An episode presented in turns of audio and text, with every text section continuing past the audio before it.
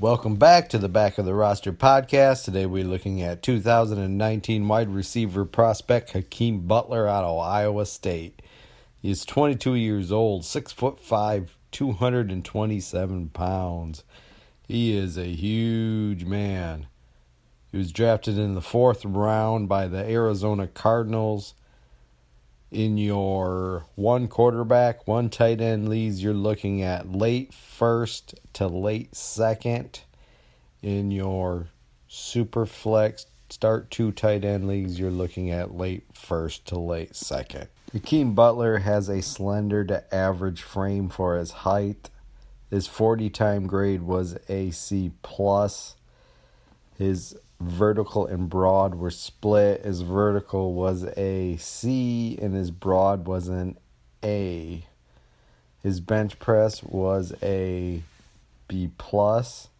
Did not run the agility drills.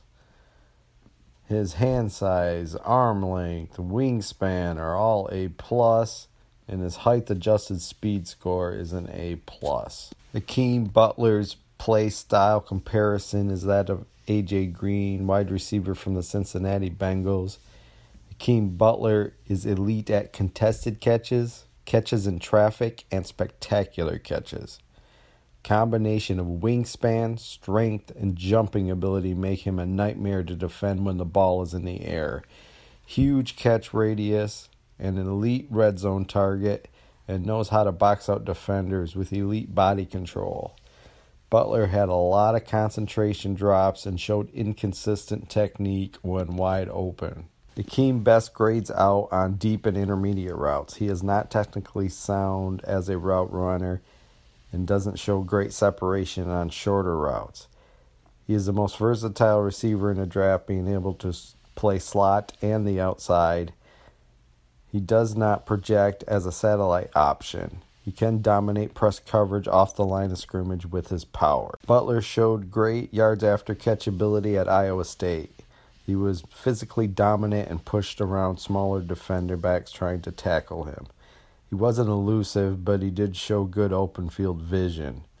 Butler does not show good start and stop speed or change of direction. Hakeem Butler is a very high risk, high reward player. He had a late breakout age at Iowa State, he is older for a prospect. He is very raw for a receiver. He's mocked by many fantasy football experts to be a high pick in the NFL draft, and he dropped to the fourth round.